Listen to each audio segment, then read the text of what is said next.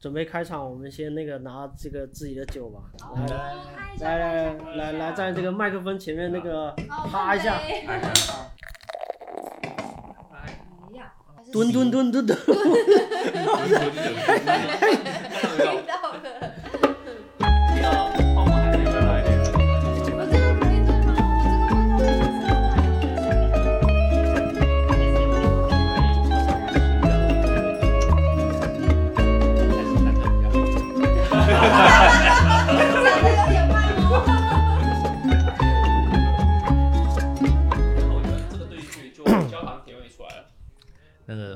个我们那个就百搭，对 对对，拉格百搭。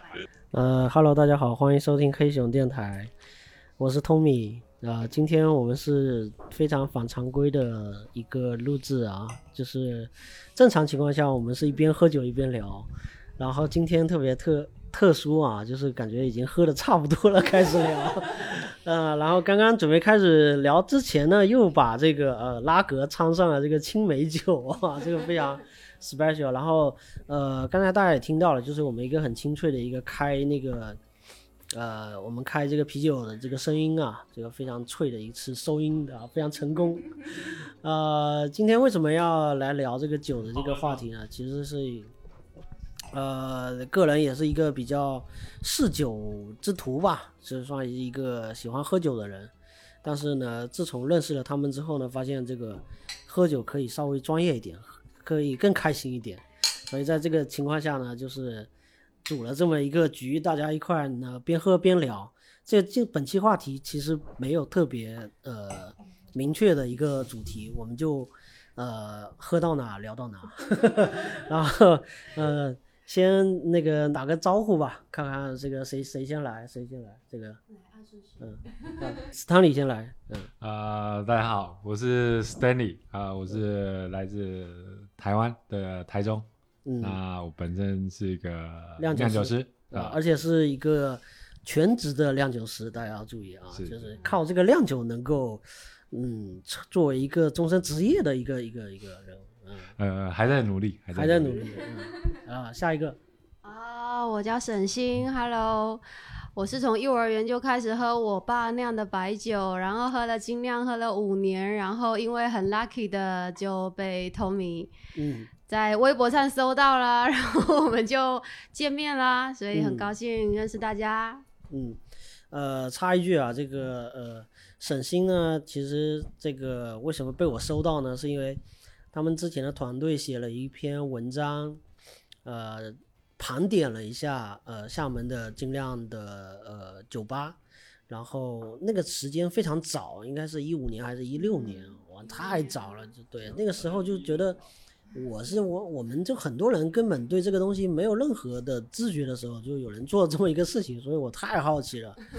而且更好奇的是，那个号做了没多久就没做，然后就赶紧去这个挖坟啊，赶紧去找那个这个得罪太多人了，得罪。然后那天跟沈星在一块去，呃想要碰面的时候又，又见到了呃这两位酿酒师嘛，还有一位这个时候可以登场啦啊！好，大大家好，我是西恩，然后我是来自台湾的台南。那我本身很喜欢酿酒，那 只是呃当当然也喜欢喝酒啦，然后玩玩的玩的稍微早一点点。那现在就有因为认识了沈星，所以也认识了同米哥。啊，哎呦不不敢不敢不敢不敢叫我叫哥，叫弟叫弟。对啊，然后我我我开开始酿酒以后啊，我特别喜欢一个品牌叫 Mikela，、然后他他是他是一个那个吉普赛吉普赛酒厂，就是所谓的没有没有自己的酒厂，都在别人家里面酿的。哦，是是是，哎然后我也我也特别喜欢，我也我也特别想要就变成一个吉吉普赛酿酒师这样，哦，然后现在勉强也算达成了。哦，对，这还第一次听到有这样的一个一个陈述啊，这才有一个更深的了解。那至于这个关于什么米开勒啊，刚刚我知道很多听众啊，就是对这方面还是不是很了解啊，慢慢来，慢慢来，就是像我也是慢慢进入到精酿这个世界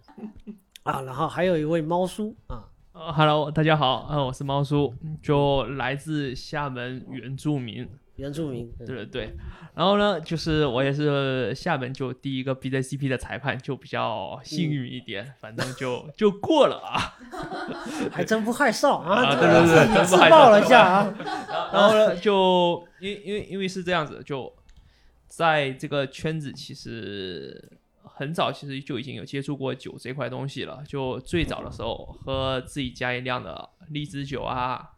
然后龙眼啊、葡萄这些东西，家里面就长辈都会泡这个酒。那之后的话，反正就是有一次机会，就工作上接触到了酵母，那我们就有同事说，哎，那是不是应该说酵母是不是可以酿酒？那我们就试一下，可不可以拿来酿一次酒？那嗯，自那之后呢，就开始进入这个酿酒这个深坑里面去了。哦，就走上走上了这个不归路啊！对对对，酵母这个真的很神奇啊！就是怎么会一正常人看到酵母也不会想到酿酒啊？不是，这不是做面包吗？其实其实是这种样子哦。就当时它有一个就特别标识哈，它叫做酿酒酵母。哦，然后后来哈，我就跟厂方联系了一下，他们告诉我，其实它这个东西是酿酒酵母，剩下的原材料其实他们做的是母猪饲料。所以当时被你们用来酿酒了是吧？完全是一个误会。对对，完全就是一个误会，然后也就从这个误会上走上了正途。嗯。哦，其实是一条邪路。嗯，所以大家听着这个猫叔啊，其实猫叔是这个厦门土著，但是其实一点这个厦门土著的口音都没有啊，嗯非常神奇 啊、可能是因为这个精量喝多了啊。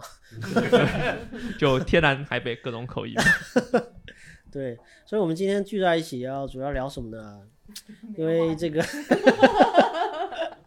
聊喝酒，呃呃，Stanley 和这个西恩，因为在酿酒，酿酒这个事情对我来说，这个非常神奇，因为我很早的时候知道有精酿，才刚刚就可能在两年前才开始慢慢开始喝这种呃类型的酒，呃，真的是呃。现在得知说有酿酒师就在身边，这个对我来说是非常新鲜的一个体验。但是，嗯，介于我们这次是第一期嘛，我我我们这个节目也也许不是这个最后一期啊，可能以后要经常聊，经常碰面，所以我们这个第一期节目呢，也是想做一点点的呃入门指导科普嘛，就说至少先跟听众介绍一下我们在喝精酿啤酒，那到底精酿啤酒是怎么定义的？谁来？这个数字其实我都记得不是很清楚，不过大家说精酿啤酒其实还是源自于美国的一个定义，嗯，因为美国为了保护一些那种小型的酒厂啊独，立酒厂，对，就是独立的酒厂能够有一些保留自己的那种风格，然后不要被那种大资本给影响啊。其实是有定义的一个数字，就是年产量就是在多少桶以内啊，然后没有嗯多少的那种大厂持股之类的才能够叫精酿啤酒。其实它嗯。不是叫精酿啤酒，它是所谓的一个叫 craft craft beer，craft beer 就是哎。手工啤酒，是，然后然后这匠个人啤酒，嗯，对啊，然后不过那种国内的说法就比较好听了，叫精酿啤酒。然后这个这个也要再科普一下，这个精酿啤酒其实是高大师发明的，哦，高大师啊，提了这个高大师其实是应该是南京的一个 南京的一个著弟兄名，哎、呃酿酒师，然后也出过几本书，反正也是中国对精酿界的一个老炮了，算是啊，对，他其实是个老炮，然后嗯，也不能说太多他的坏话。哎哎已经说哎，了，这个酒喝的不够多，我发现，就刚要说的时候就赶紧结束了，是吧需要再干杯一下，是不是？嗯，是为了高大师干杯？对高大师。第一个被提到的，呃，可可能如果说去年来聊这个话题的话，呃，我们聊到什么东西，其实很多听众他是没有体会，但是比如比如说今年来聊，我很明显感觉到，比如说刚才聊高高大师，高大师其实现在在很多的超市、商超里面都能买到他的罐罐装的啤酒，所以如果大家有兴趣的话，这东西是呃几乎是呃可以炙手可得的一个一个东西。不不像说之前我们如果说很早去聊的话，可能会觉得说聊到的东西，嗯，看不见摸不着，嗯，对我觉得确实，我也是觉得这个呃文化跟这个行业是在发展中的一个一个状况。但是回到你刚才说那个精酿的那个那那个定义吧，就是你们会用这个词吗？就是非常抠这个字眼，就是精酿是正确的发音嘛？但是我有时候会发成精酿，因为我是福建人。就就不要在闽南人面前发音嘛。对对对，你你们有你们会抠这个字吗？我我经常被别人讲说你这普通话不标准什么的。诶，好像不会。没有碰过这种这种。但是“精酿”这个词就是，嗯，我觉得它有两种含义，一种就是其实精酿最开始其实并没有精酿这个行业，就大家都是嗯加酿，用的就是好的材料，是后面就是规模化生产之后才会有工业啤酒。嗯那后面我会跟我客户说，我们要不要喝精酿？是我很害怕它带青岛，然后带那个雪精来，然后我喝不惯又不礼貌，所以我就会说，那我带一些精酿过来。精酿是这么被我提到的。那如果我嗯自己买的话，我就不会特意去讲这个词。嗯，呃，其实它的定义说，呃，其实其实所谓的精酿，它真的可能也包含了拉格，就在整个大的广泛泛的定义上，它是包含了所有酒类，应该说这样讲哈，只是说，呃，拉格里面的。呃，皮尔森的那个部分特别容易去做工业化，然后产生了我们现在呃能够见到的常见的所谓的大绿棒和这种呃喜力百威这种这种啤酒吧，工业啤酒吧，或者说工业水啤吧。但是呃，如果有朝一日有听友能够说呃真正去体验一一款精酿的时候，你会很明显的感觉到就是。呃，就我们现在在谈论的和我们喝到的这个精酿和那个工业拉格之间的那个区别是非常非常大。然后说回这个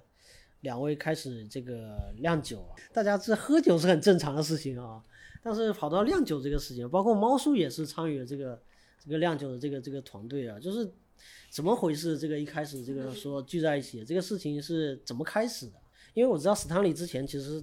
还有在那个其他酒厂任职的这个经历，就是其实已经开始酿酒了，就是说没有在开始在做这款酒之前，啊，对，就是之前就是，其实我在更早之前，也就是算是在科科技业的嗯，本业是科技业，你这然后就台湾的科技业跟我们 IT 业是同一个的类似就是半导体圈，半导体，的对算科技业，算科技业，是，嗯。所以说我主主要的主业本来也不是这个，嗯。那也是因为这个爱喝酒，对，然后哎碰到这个精酿啤酒，觉得哎这个真的是可以自己去发挥自己的想象力，去做一些嗯啊、自己想要的一些口味，这个真的是一个蛮好玩的东西。然后就这么嗯让就是完全脱离掉主业，然后算是换了一个跑道，从零开始。哦真的好厉害，真的好厉害，这个非常决心很大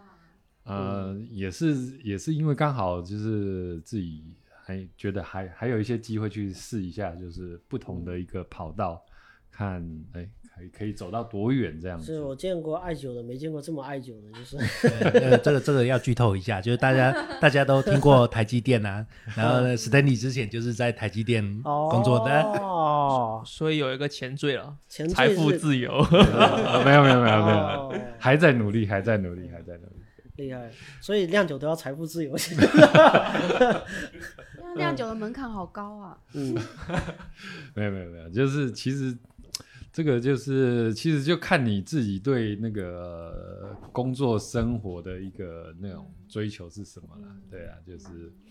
呃，就是你在科技科技业有那样子的生活方式，然后在这个啤酒业有不一样的生活方式，就是有好有坏，嗯看你自己追求的是是什么。那其实嗯自己做这个决定也不晓得到底对不对，但是哦有些东西就是，呃，我觉得真的要去自己去，找到才知道，就是还是在路上这。然后每个人的走法的也都不太一样，嗯，会走出怎样的路也都不晓得。嗯反正就是目前的话，就是哎，还继续在坚持，嗯呃，还没有放弃，嗯，嗯 Stanley 追求的是什么？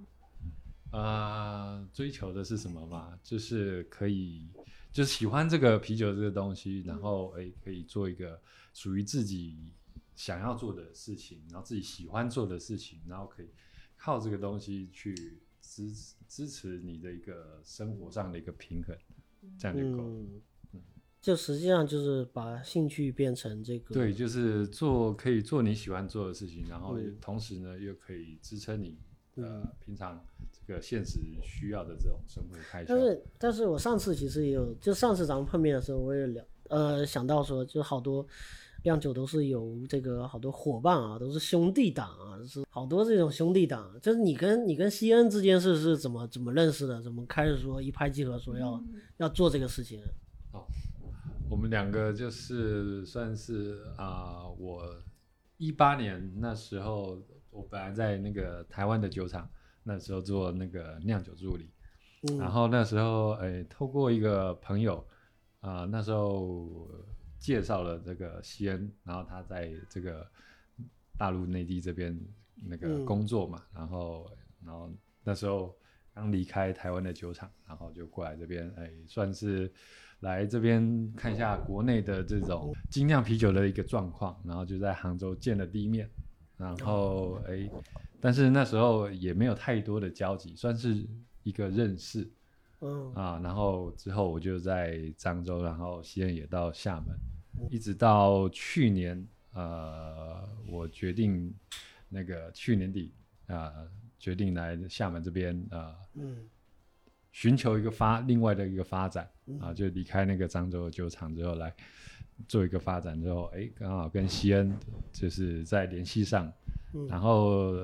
聊一聊呢，就发觉哎，大家的其实都有想要说对精酿啤酒有一个相同的一个想法，就是想要由平常自己在做的这些哎觉得不错的配方，然后有一个自己的一个品牌去做一个推广。嗯。然后让更多人去知道这个精酿啤酒的一个好玩的地方，或是一个不同不不一样的一个风味。所以这样啊、呃很快的就想说，哎，那既然都在厦门，那不如就是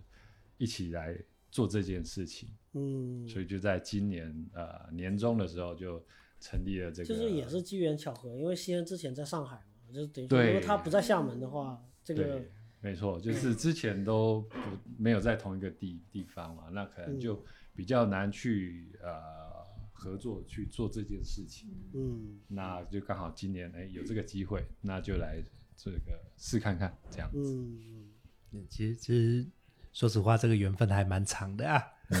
因为其实我是在一五年的时候啊，嗯一五年的时候在北京的一个活动啊，嗯然后认识了认识了马博士，啊然后马博士也是也是那个北京精量圈鼎鼎大名的人物啊。嗯。然后马马博士正好是我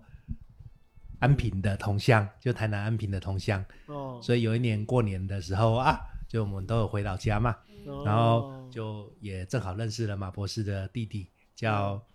叫那个 Charlie。嗯，Charlie，Charlie Charlie 哥，Charlie 哥也是台湾精量圈的一个哦。呃神级人物，哦然后是 Charlie 哥介绍 Stanley 去杭州找我的，嗯。呃，然后可是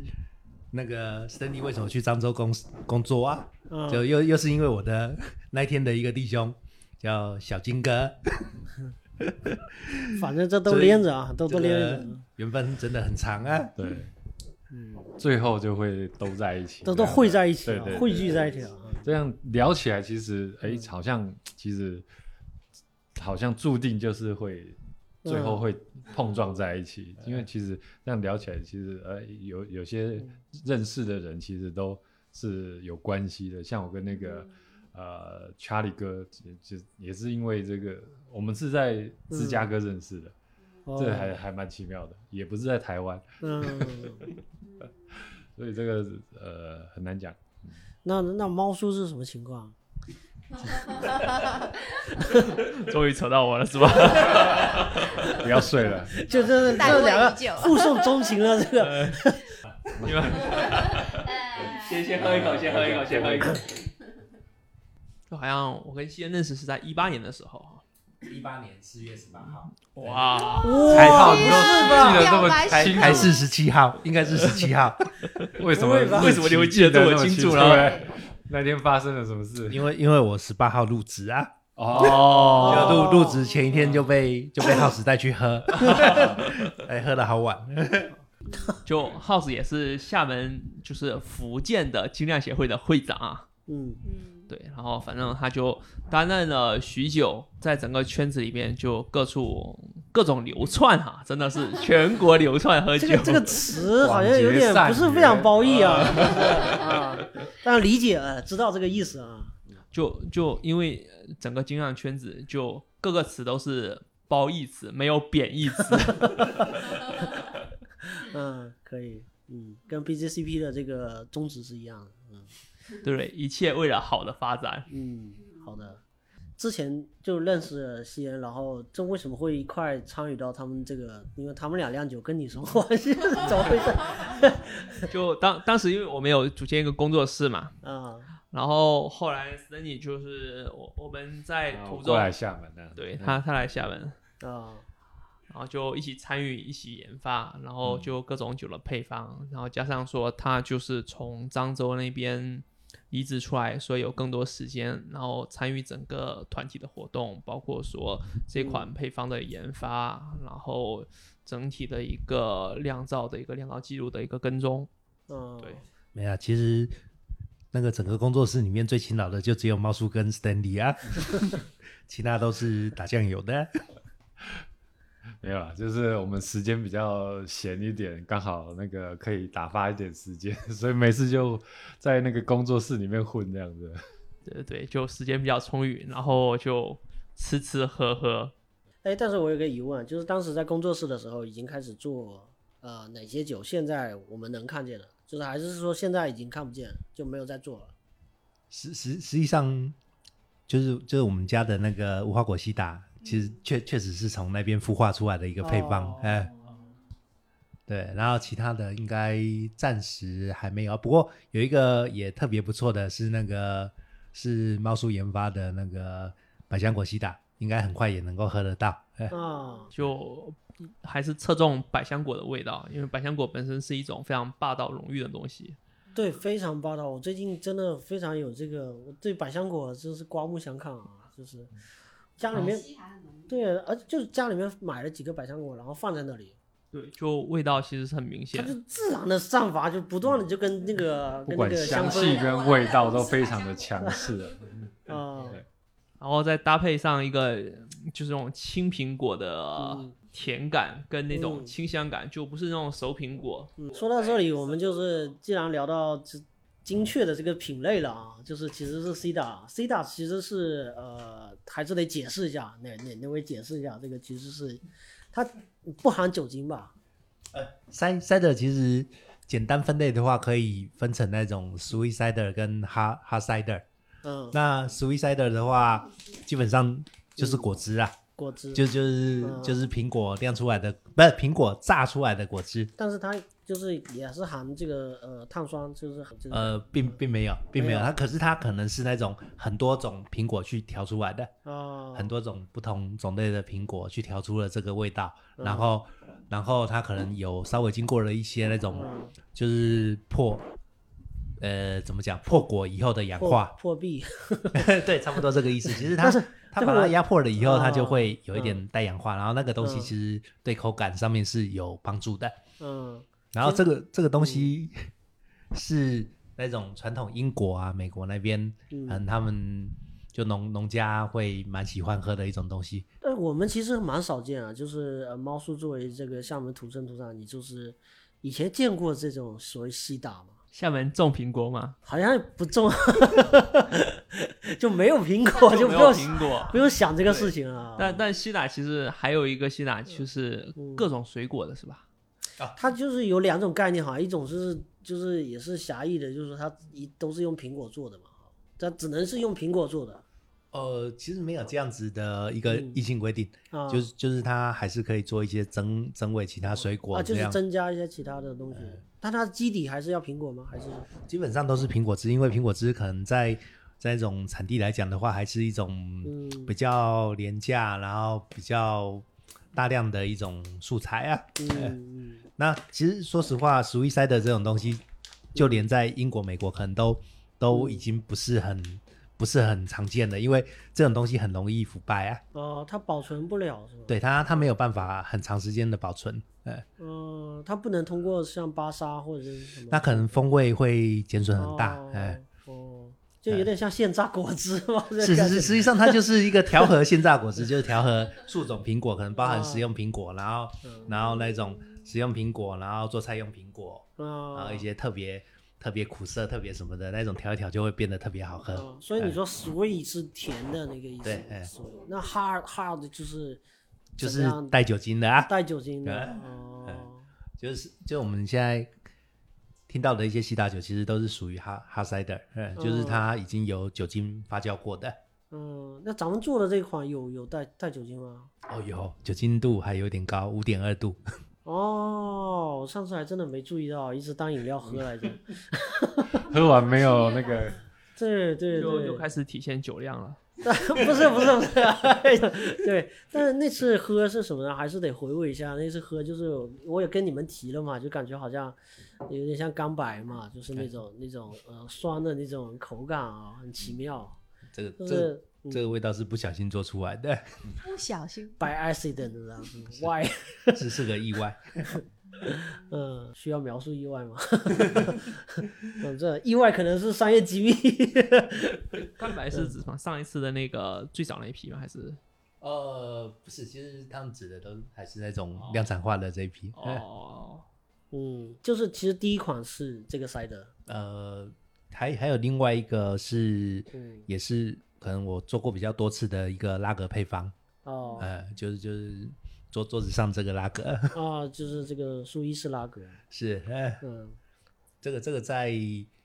两两两三年前就已经在在酒厂量产了。嗯，呃，啊，只是我把它做了一些微调，就是酵母换成的那种液体酵母。哦，呃，可能要又要跟听众去科普一下这个，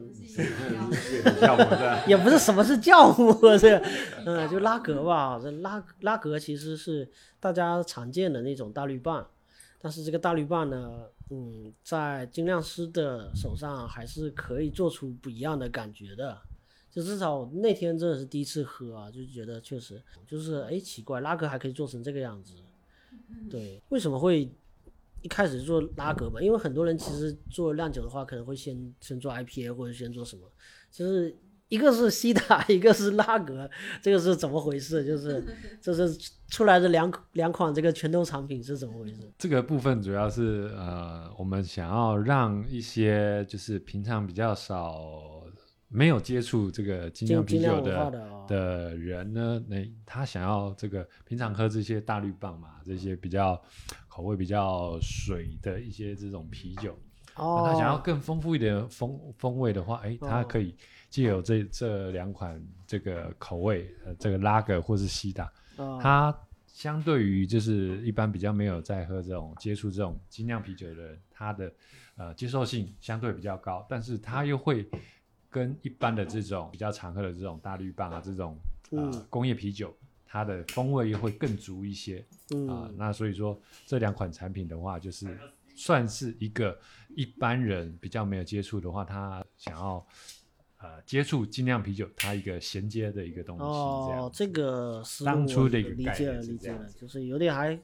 还刚好是过渡一下，是先来一个过渡，是是哦，因为其实精酿啤酒它口味非常的多，有这种黄皮、小麦、黑皮、IPA、帝国世涛，好多种。那其实大部分呃它的一个风味都会比较强烈一些。嗯那如果其实一般呃比较没有在接触精酿啤酒的话，它一一开始喝到这么口味比较强烈的话，不一定能够去接受这样的一个东西。嗯啊，那所以说我们就是呃一开始的两个口味的话，会以这个拉格跟西塔这相对嗯，会比较容易接受的一个程度去做一个开发，这样子。嗯，不小心就喝起来了。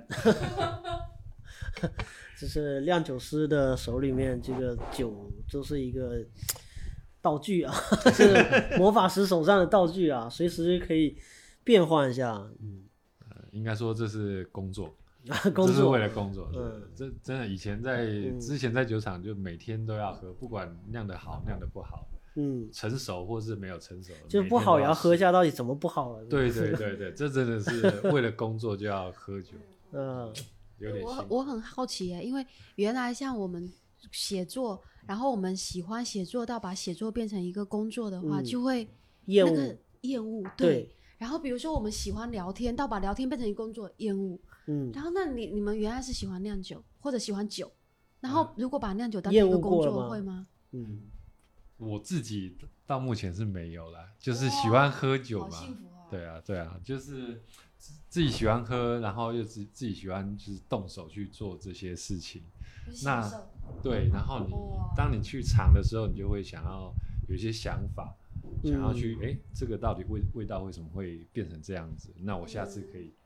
做什么样的事情去改变一下？那其实嗯你就不会有觉得，这也是为什么你会毅然决然的就想说，哎、我要不要就这样就全职全职去踏入，去嗯享受一下，去感受一下，到底这样的一个工作到底是嗯对、嗯对我是啊、我会不会去后悔？嗯会不会还是说沉浸在里面，嗯在里面享享受？那到目前的话，我自己是认为是还是在享受这个过程的。嗯对这是财富自由与财富不自由这跟财这跟财富自由，我也我也这么觉得。其实其实我想到另一个东西哦，就酿酒师为什么喜欢喝自己的酒哈，其实是有道理的，因为如果酿出来的酒自己都不愿意喝，还有谁喝？主要是因为酿酒师酿酒的话，还是有自己很多主是一种观的责主，任感，好不好还有一点主观的想法，就是自己喜欢喝这个酒，口所以感上面的主观上的那呃口感，然后包括你的味道，就你的想法，就觉得说你想把这款酒变成什么样子的，最少说这款酒是你想象中你喜欢喝的酒，然后再去酿造它，然后出成品。嗯。那你自己想象中哦，这款是什么样的东西，所以你去喝它，就好像成年人为什么不挑食？因为他们根本就不会去点他们自己不吃的东西。嗯是啊。嗯那同样的，酿酒师为什么喜欢喝自己的酒？因为它是他们理想中、想象中自己最喜欢的酒，就这么简单啊。嗯，可是嗯，对啊，可是它会一直亮一直亮，就是一直在但但动力不会没有被破坏。因因为因为是这种样子，就是酒它不断的在追求完美、追求完善，就一直在不断的修正自己对它的一个想法，嗯，然后会有一些细节上的微调，嗯之后就完善这些东西。嗯毛其实叔现在也是享受的状态吗？还好还好，还是很舒服的。嗯，猫叔其实算是呃兼职酿酒的一个代表啊，就是还有这个正职工作，然后那个闲暇时间来去这个对，一参与这个个业余爱好嘛，业余然爱好发挥一下这个平时的闲适时光。嗯，还是要提一句啊，这个猫叔也是，这毕竟是厦门第一张那个 BJCP，要不要跟大家分享一下啊？其实很多人就是听众肯定不知道 BJCP 是什么，BJCP 是这个啤酒裁判的一个认证啊，是从美国那边给过来的。那这么一个认证呢，不是代表说你特别的会喝酒，反而代表说你可能在那个酿酒的那个能力上稍微有一些了解，这个就是这个是我一开始报名前不了解的。对对，如果知道报我如果报名前知道他是这么一个，我就没必要报了。对，只不过是喝酒嘛，干嘛搞这么认真嘛，是吧？嗯。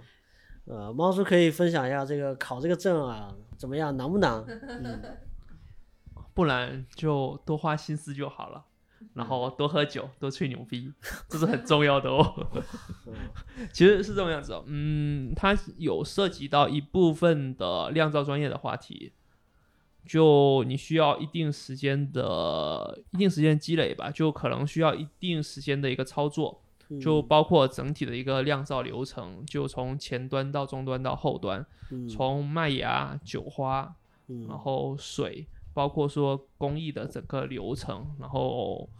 呃风味，就是说喝酒的时候有一些不良奇怪的风味，嗯，然后你就要进行判断，说到底是哪一个环节或者是哪一些原料产生问题，最后导向出这个结果会有这些奇怪的变化。嗯，所以这个东西的话，其实说简单简单，说难也难，就是一个一个一个一个酿造的一个积累，那嗯同时是一个喝酒的积累，然后两个一结合，花点时间，其实还是可以过的啊。所以你当时考试的时候，呃，已经有动手经验吗？对，就已经酿了挺多人酒的。哦，还是确实不一样，嗯，Tommy 现在后悔了吗？Tommy 有空就过来酿几批酒，应该考试就很容易过了。啊，这还还是得动手，多掏麦芽，多洗罐子，对对对，总是有收获的。下次掏麦芽再叫叫 Tommy 过来。洗罐子也可以。哦，知道这个酿酒的过程，其实其实现在其实很多很多人其实没接触到说这个酒能够，其实大家很多人都不知道酒能够在自己家里面酿出来，就其实很多人不知道所谓的家家酿哈，就是这个这这酒就是其实通过一个。我们这个俗称叫土炮也好，或者说一个 那个这个 家里面一些瓶瓶罐罐，这个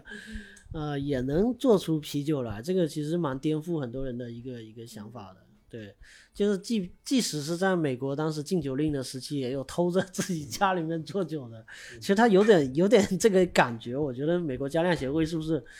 也是某种意义上，他是这个前身就是所谓的在家里面私自酿酒，这个 这是我一个违法行为。这，但是但是其实不管是呃大陆这边还是中国这边，我们其实没有这个呃法律并无禁止啊，在家里面酿一款自己的啤酒其实是没有禁止的，就是从来没有禁止过这个，可能即便是几个朝代之前，应该都没有禁止过。对，因为其实我们除了呃，至少可能我们那时候不接触这种啤酒的东西，但是我们那时候酿很多像黄酒啊、米酒啊，很多其实家家户户都会做酒，这很正常的一个。你像猫叔刚才前面提到说，这个入门的这个也是家里面也会做，酒，就家里面自己会泡酒什么的。会泡酒嘛？对对啊，对，其实家里面家家户户都，我记得我小时候也是泡那种，嗯，会用那种酒糟泡的那那种叫什么啊？那种叫米酒吧？米酒，然后其实闽南这块就嗯，下漳泉这块还是会泡挺多那种果酒、水果酒，哎然后就泡白酒，就水果泡点白酒。啊，哦哦，那那药酒 药酒，对我原来听说，就反正就是中老年最喜欢药酒了，就是那种呃，用那种高粱去高粱，然后泡泡什么？泡虎头蜂、嗯治风湿嘛。就是反正治各种包治百病，反正啊，嗯，泡什么蛇啊，泡什么这那的，嗯，喝一点，喝一点。所以台湾分一点，分一点，分一点。台湾也有这种泡药酒的习惯吗？有啊，有的啊，那个各各种编啊，台湾肯定跟闽南一样啦，我觉得。就是说很补这样的。一样的什么海马啊，还有什么，哇，我记得那真的是跟闽南一模一样。那个海海海马才会硬邦邦。嗯，对，真的是跟闽南一样。我记得我姑丈有一次，我很小的时候，他在酒里面泡了蛇，然后已经泡了几个月了。然后蛇还活着，是不是？对，他有一天把那个塞子拿出来，蛇跑出来咬了他一口，哦。哦，就觉得这个蛇也太神奇了吧，生命力如此顽强。嗯，嗯，虽然他已经喝多了，但是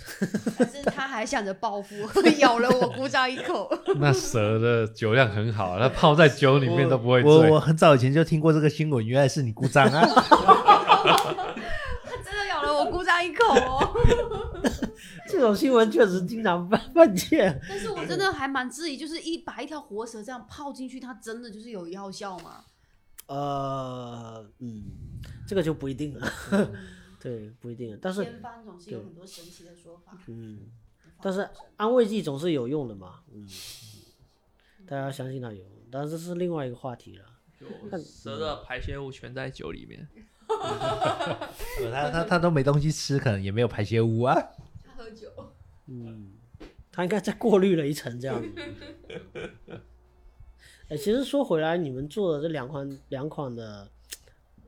酒嘛，就是我我蛮好奇的，其实大家刚开始啊都没有提这个我们品牌的名称，我们我也蛮好奇的，就是叫醉一下嘛，就是也是一个谐音梗，我要跟大家，因为听众看不见这个字啊，是醉是那个喝喝酒醉的醉啊，醉一下下是厦门的厦，这个其实准确来讲，如果说你是另外一个醉的话，那就是那个广告法违法。啊，就是那个涉嫌广告法违法，但是他是用了这个喝醉酒的这个醉，然后是一个谐音，算是一个谐音字嘛。嗯嗯，你怎么看？这要不要问创始人啊？来，创始人先解释一下。怎么想的这个名字？来，创始人先解释一下怎么想的。嗯这个其实是基于有一天呢、嗯就工工作很辛苦啊，就是鸟事很多啊，嗯，啊就想说，靠，晚上来醉一下好了，哦，这么简单吗？没了。就就就就就这么就这么来的就啊。想要放松一下，嗯放松一下，让让这个然后正正好也在厦门嘛，嗯哦，所以打了一个这样的一个谐音啊。对哦你看，这就是男生的想法，就是如果事情太多，就会想要醉一下。女生如果事情太多，想到就是我要喝一款亲爱的啤酒来安慰我一下，哦，那不会醉就对了。就是也会喝到醉，哦，但是可能那个想法不会是我就是要醉，嗯哦那想法可能是要亲爱的。哦就要喝醉才能给别人机会。哦，没有那也不一定啊。哎自己可以装醉啊。对对对对对，就还没喝就醉了。只是觉得女生的想法会比较含蓄，就嗯也许她真的要喝醉，但是她那个打动她的名字一定是柔和的。嗯，哎，这让我想到，就是我们其实那天喝酒是第一次见面嘛。嗯我后来我我我发现啊，那其实那次没有录音嘛，然后觉得呃蛮可惜的，因为后面其实聊了蛮深入的一些话题啊，我就觉得酒无关，这跟酒完全无关，然后我就觉得好像哎，好像又就只是第一次见面，又好像好像之前就认识一样的那种感觉啊，就似曾相识那种感觉，就聊一些情感上面啊 很多事啊，包括家庭里面的事情啊，哎，好奇妙。关系。哎，我发现，我发现就是，呃，其实酒就是这样，酒就是一个特别好的一个这样的一个催化物。你看工作累了，或者是第一次见朋友，或者是什么，它其实就是一个打开话题的一个一个方式嘛。不是说很多人是奔着酒，就是奔着醉去的。对，其实我像我们那天那样喝，其实也没有喝醉嘛。当然，可能大家酒量也还可以。你看我们在想那个人物采访或人物写作的时候，第一个点就是如何打开人。啊，就我会发现，说人和人的隔阂竟有如此之大，连打开人都变成一个功课了。啊，还有很多方法论，打开人之后是理解人，理解人之后是打量人，就是这是嗯写作的一个，特别是对于一个具体的人，你如果要去写读很深刻的文章，第一嗯一定是打开，他如果不打开对，就没法写因为每个。人其实都是有他的防御的那个呃心理状态存在的。对嗯，他觉得跟你没那么熟，为什么要跟你讲那些，是吧？对，但是就好了。对，其实其实我觉得这个也很简单呐、嗯就是要要喝到位。要喝到位。来喝到位，喝到位。有到位里面去。发现真的很百搭。嗯，哎，说实话，这个拉格呢，我还有一个疑问，就是拉格为什么叫苏伊士拉格啊？因为苏伊士是一个瑞士的一个城市嘛，哈，这为什么这么叫呢？呃，这个其实是起源于这个用的这个液液体酵母。哦，这个这个这个是这是一个可能瑞士当地的一个液液体酵母，然后它它虽然是属于拉格，可是它也比较适合在稍微高一点高一点的温度，然后会比较快达到一个嗯比较好的发酵度，这样。哎啊。然后呃，跟大家先插播一个知识点啊，知识点就是那个拉格一般是比较偏低温酿造，而且它比较是下下部下底部发酵的一个酵母的组群来构成的嘛。嗯，大家一般来说，呃，狭义定义中的很多的精酿啤酒，就是以艾尔为代表的这个，一般是上发酵啊。是嗯对，就稍稍有个就，哎，为什么上发酵？这个我后面只是看书才知道，就是你温度低，你自然就是这玩意儿就往底下走嘛。你温度高，你发酵的温度高，你这个酵母就自然往上面走嘛。就是，对，稍微插播一下，来你继续 知识点没有，其实其实其实叫这个名字单纯是因为好听。哦，录音室是挺好的。嗯，然后我还有一个疑问哈，就是这个我们这个酒瓶的外面嘛，就是有一个花砖的这个纹路，这个我在想，这个其实也挺厦门的哈，也挺南洋的。就是大家如果对厦门有一些了解的话，其实厦门还蛮想复原当时这个民国时期的这个南洋的这个建筑里面很多花妆的这种元素嘛。它某种意义上可以代表厦门，也可以代表呃东南亚或者或者这个整体的一个文化嘛。这个是怎么怎么被放进来的？这个是 谁天突发奇想把这个放进来的？呃，这个也是，就是我们一开始在想说，啊、先有了这个“醉一下”这个名字嘛，哈、哦然后我们就在开始想说，哎，那我们的包装啊、要用什么样跟厦门的这种呃去做一个连接，呃，嗯不管是图案啊，或是一个画面，或是嗯呃一个一个一个标志都可以。嗯啊，那时候就在找啊找啊，哎，突然就啊找到这个花砖这个东西。那嗯花砖其实严格上来讲的话，它不专属于厦门，对，只是说在厦门这个地方，它保留的蛮多的。嗯然后当当初也是从呃这个东南亚那边，从厦门这边进来这种蛮多嗯这种花砖的这种东西，然后嗯现在在厦门也蛮多这个地方也保留了这个花砖的这个这种艺术。那这个地方我们觉得，哎，这个花砖的东西其实还蛮有特色的。然后在厦门这边也蛮呃蛮多地方呃保留下来，所以我们就呃选选用这种花砖的这种元素啊、然后搭配这个最下的名第一次看到这么多花砖的这个纹路的时候，我在想这是不是极致百货出的？你知道吗当当时确实有去 没错百货取取景，对，当当时候在考虑这个花砖的一个设计的时候，的确是嗯去极致百货那边。对呀、我现在想是极致百货出这个 参考了一下就还还出其实我家是蛮多种花砖没错没错。对我家地板，其实我家老房子就地板上就铺了全是这种花砖。对对对，对厦厦门好野人，啊，对老老厦门真的是大户人家才有这种。没有，其实是这样子，就八九十年代哈，八九十年代对。对，然后就很多就当时的厂房就是不是工厂有职工宿舍嘛，职工宿舍的话就很多家里面地板板砖就全都是用这种花砖，嗯。因为当时这个东西在厦门其实挺普及的，然后就各种图案都有，呃，就是那种复合式的承接，就一块一块接起来的，然后整体图案的话就跟这个瓶身图案会有点接近，但是呃花样也会更多，就各种那个菱形啊，然后方形的，包括这种图案拼接都会有。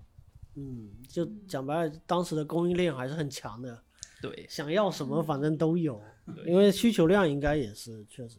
反正大家都要。后来我朋友要装修新房子的时候，是在也要复原一2019下复原他花了很大的代价。哦，就是他那个花砖是找那个嗯厂里面定制的，而且因为哦原来的花砖是水泥砖，现在都是瓷砖嘛。嗯，原来水泥砖他们还要找人定制专门的花砖图案，所以应该是嗯花了一笔定制费。嗯然后呢，他们又想要琉璃窗，因为原来嗯我们小时候的家就是琉璃窗，然后木框门，嗯然后那个嗯沙发可能都是墨绿色的沙发，可能穿的框也是绿色的框，他真的花了好大的钱。然后就是为了还原他小时候，因为儿童的时候他感觉那段时间特别质朴，然后长大时候他花更大的代价去还原那种质朴。嗯，蛮有意思啊。哈他是一个设计师，就是很有情感的设计师，嗯，所以他设计费收很贵，很怀念那个要装修。所以代价是什么了？这一期要发给他看。嗯，其实现在是只有这两款，然后嗯，近期是有什么计划？因为我们今天录音的这个环境其实也算是一个小小实验室吧，哈，有一些秘密在进行的一个一个一些项目哈，能那有一些是呃适合那个对外透露的嘛，嗯 呃，接下来可能会着重做一款那种就比较好睡的啊，比较好睡，助眠。嗯伏特加是吗？现在的人压力大，那个睡眠都不太好。有那种就是不好睡的弟兄们啊，可能喝喝一杯就能够好睡的，就是用了一些薰衣草的元素啊。哦，嗯，还不只是弟兄，其实女生也非常难入睡。嗯，因为那次沈星就说，就是要找一款酒是要入睡前其实就是那一天跟西恩说的，然后跟 Stanley 说的，嗯。然后刚好他们两个就采纳了，啊，然后就是我背后这个要讨好的对角啊就是角度。就没想到就是就是短短几天内就能够去实现某一款酒的一个创意，我觉得这也是精酿的一个文化吧，就是你想到一个 idea，马上就可以去执行。而且为什么呢？因为很多其实很多听众不知道，其实精酿其实它从你的创意开始到你这款酒做出来，时间跨度呃不是非常长，可能嗯半个月啊，或者是差不多一款通通酒通常要三个礼拜以上，至少二十天吧，二十天吧。二十天以上。嗯，因为大家其实如果真的很多接触过，就接有一些酿酒经验的人，比如说家里面做米酒啊、葡萄酒啊，或者是这种都很漫长的一个过程。可能今年下去就明年开这种感觉，就是很多人不知道，其实精酿是一个还算是这个酿造周期还算比较短的。没错，不会像其他的酒类可能要等个个把个月啊，或是几年这样子。对啊，就啤酒相对比较容，就是啊，对啊比较能够知道快知道这个你的一个想法能不能嗯得到一个实现。所以这某种意义上也是让就是现在的市场上的精酿啤酒有那么多丰富的风味跟品牌跟种类的一个原因吧。某种意义上就是是就是因为太方便去创造创新了，我觉得这这一点，嗯其其实其实对对我来讲，因为我玩咖啡、玩烘焙啊，是会更哦早一点啦。嗯，然后烘烘咖啡的话，大概二十分钟以内就见真章了。更快。对，所以说我开始酿啤酒以后啊，我发现这个对我来讲是一个很修炼、很修炼我心性的一个过程，哦，就是要等要等好久好久啊啊！不过这个这个过程，我觉得是很也很有意思，哦，就是看看着一个生命在成长这样。我不知道，如果有人还没有喝过，因为其实我最早的时候我已经忘了啊，大概几年前开始喝福加白的时候，我觉得好像某种意义上才开始，呃，接触到不一样的啤酒，至少是在在那在那个时候。如果在那之前，可能就是一个呃分水岭吧，在那之前可能会觉得都是大绿棒啊，都是很正常，大家喝点大绿棒。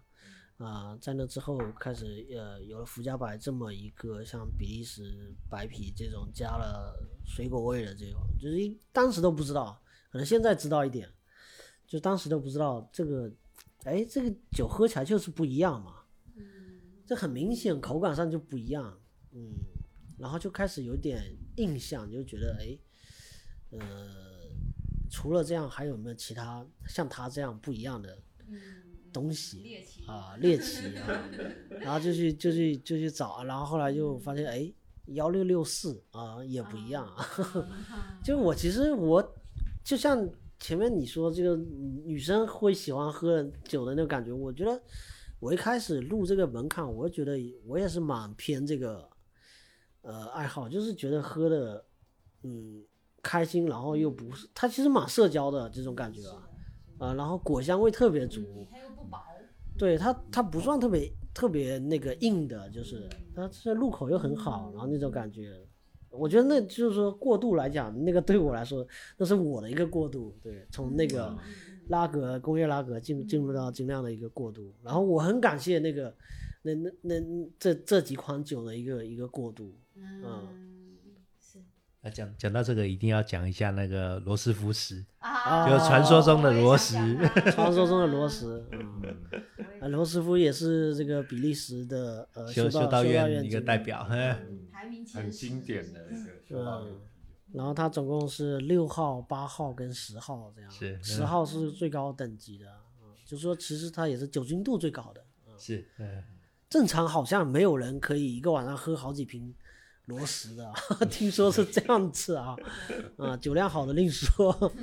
嗯，我我第一次喝精酿的时候喝的就是罗石，哦然后就是当时候听说罗石原来也可以当成一个话题，就是在酒吧里面，如果你连喝八瓶罗石还能走直线，然后哦那当天的酒啊、呃就就酒钱就免了，免单吗？对，就免单了。哎，他什么酒吧有这种服务？我马上当时我第一次喝罗什的时候是朋友介绍，朋友也哦是做那个精酿啤酒的，就这哦么说。那因为你看哈，你如果不说他的故事，你喝也就是喝了。那一说罗什的话题性，竟然还被酒吧当成话题，还免单，你就会觉得那我喝一喝，然后就喝了。嗯呃，然后精酿吸引我的地方是那种，因为我很幼儿园的时候，我那个味蕾就被我爸打开了。我爸是酒厂，就酿那种白酒，嗯整缸整缸的酿。然后幼儿园喝了之后，觉得酒怎么那么好喝？然后我爸就说，自从 喝了之后。就是我每一年的那种春节就会跟人家吹瓶，然后就会跟家人干杯，还有一次喝到断片，我爸就在旁边说这种。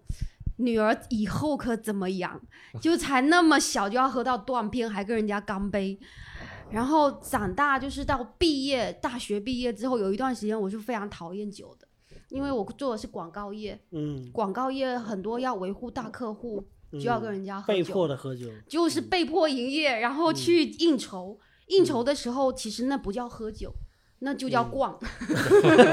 就是喝到你客户开心醉了，我算任务达到了。嗯啊、当你把酒变成一个任务的时候，你会厌恶。嗯，而且当时喝的是那种青岛雪晶，整瓶整瓶的喝，嗯整瓶整瓶的嗯吹，你就觉得这个太讨厌了，就是嗯那个文化根本也不不形成什么文化。喝的吧，肚子又大，然后呢又喝不醉，对，然后关键是那个关系，啊关系其实是虚伪的。嗯，就是你不是真情实意要跟人家建立关系，而是你为了某一种业务目的，你就觉得很厌恶。嗯，然后一直到我喝到精酿，第一瓶就是罗氏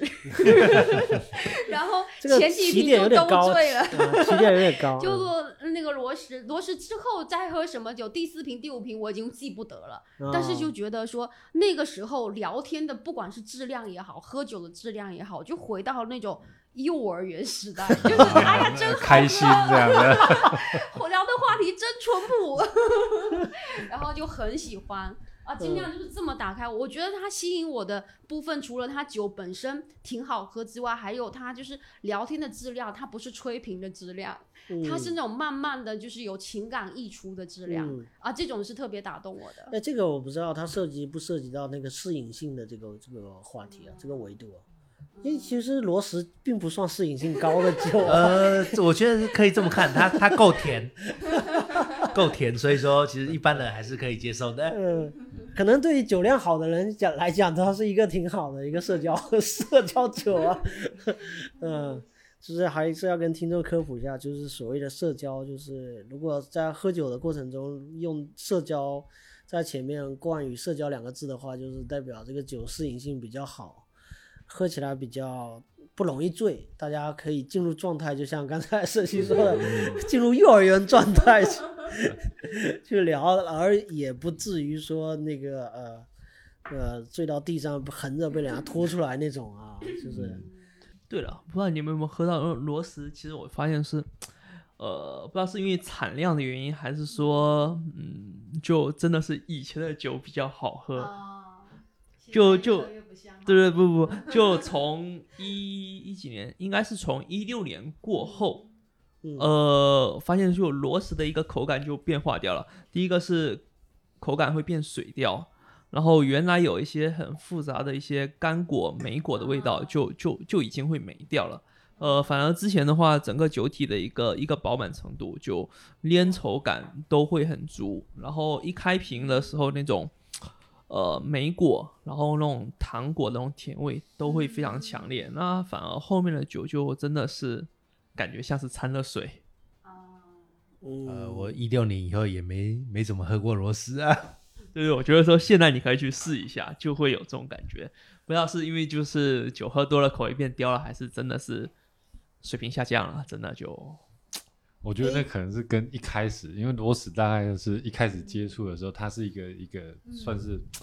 参考书上的一个指标性的酒，就会去试一下。嗯那其实在，在那个时间点，你接触的精酿啤酒不多，所以那个给你的一个惊喜的经验的那种触感都会不太一样，也是有可能。就像你谈了一个初恋，所以两印象年之后再看一下他，所以回头一看，你的初恋就是罗斯。我初恋福加白。都都是比利时。对啊，对啊，对啊。嗯，其实你们会做这个呃拉格，然后也算是皮尔森嘛，然后那是其实皮尔森也算是呃波西米亚或者说捷克那边的一个一个水一个城市吧，一个城市，然后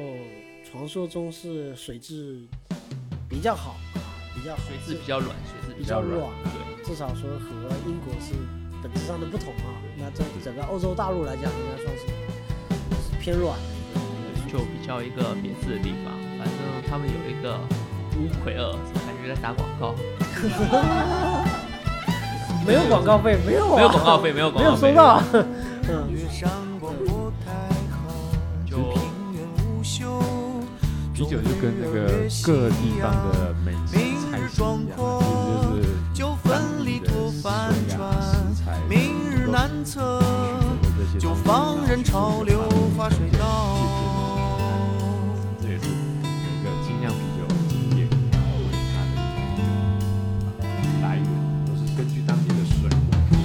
听到雷声，比较容易取得这些食材去做可感到未知来临。可听到雷声，可感到未知来临。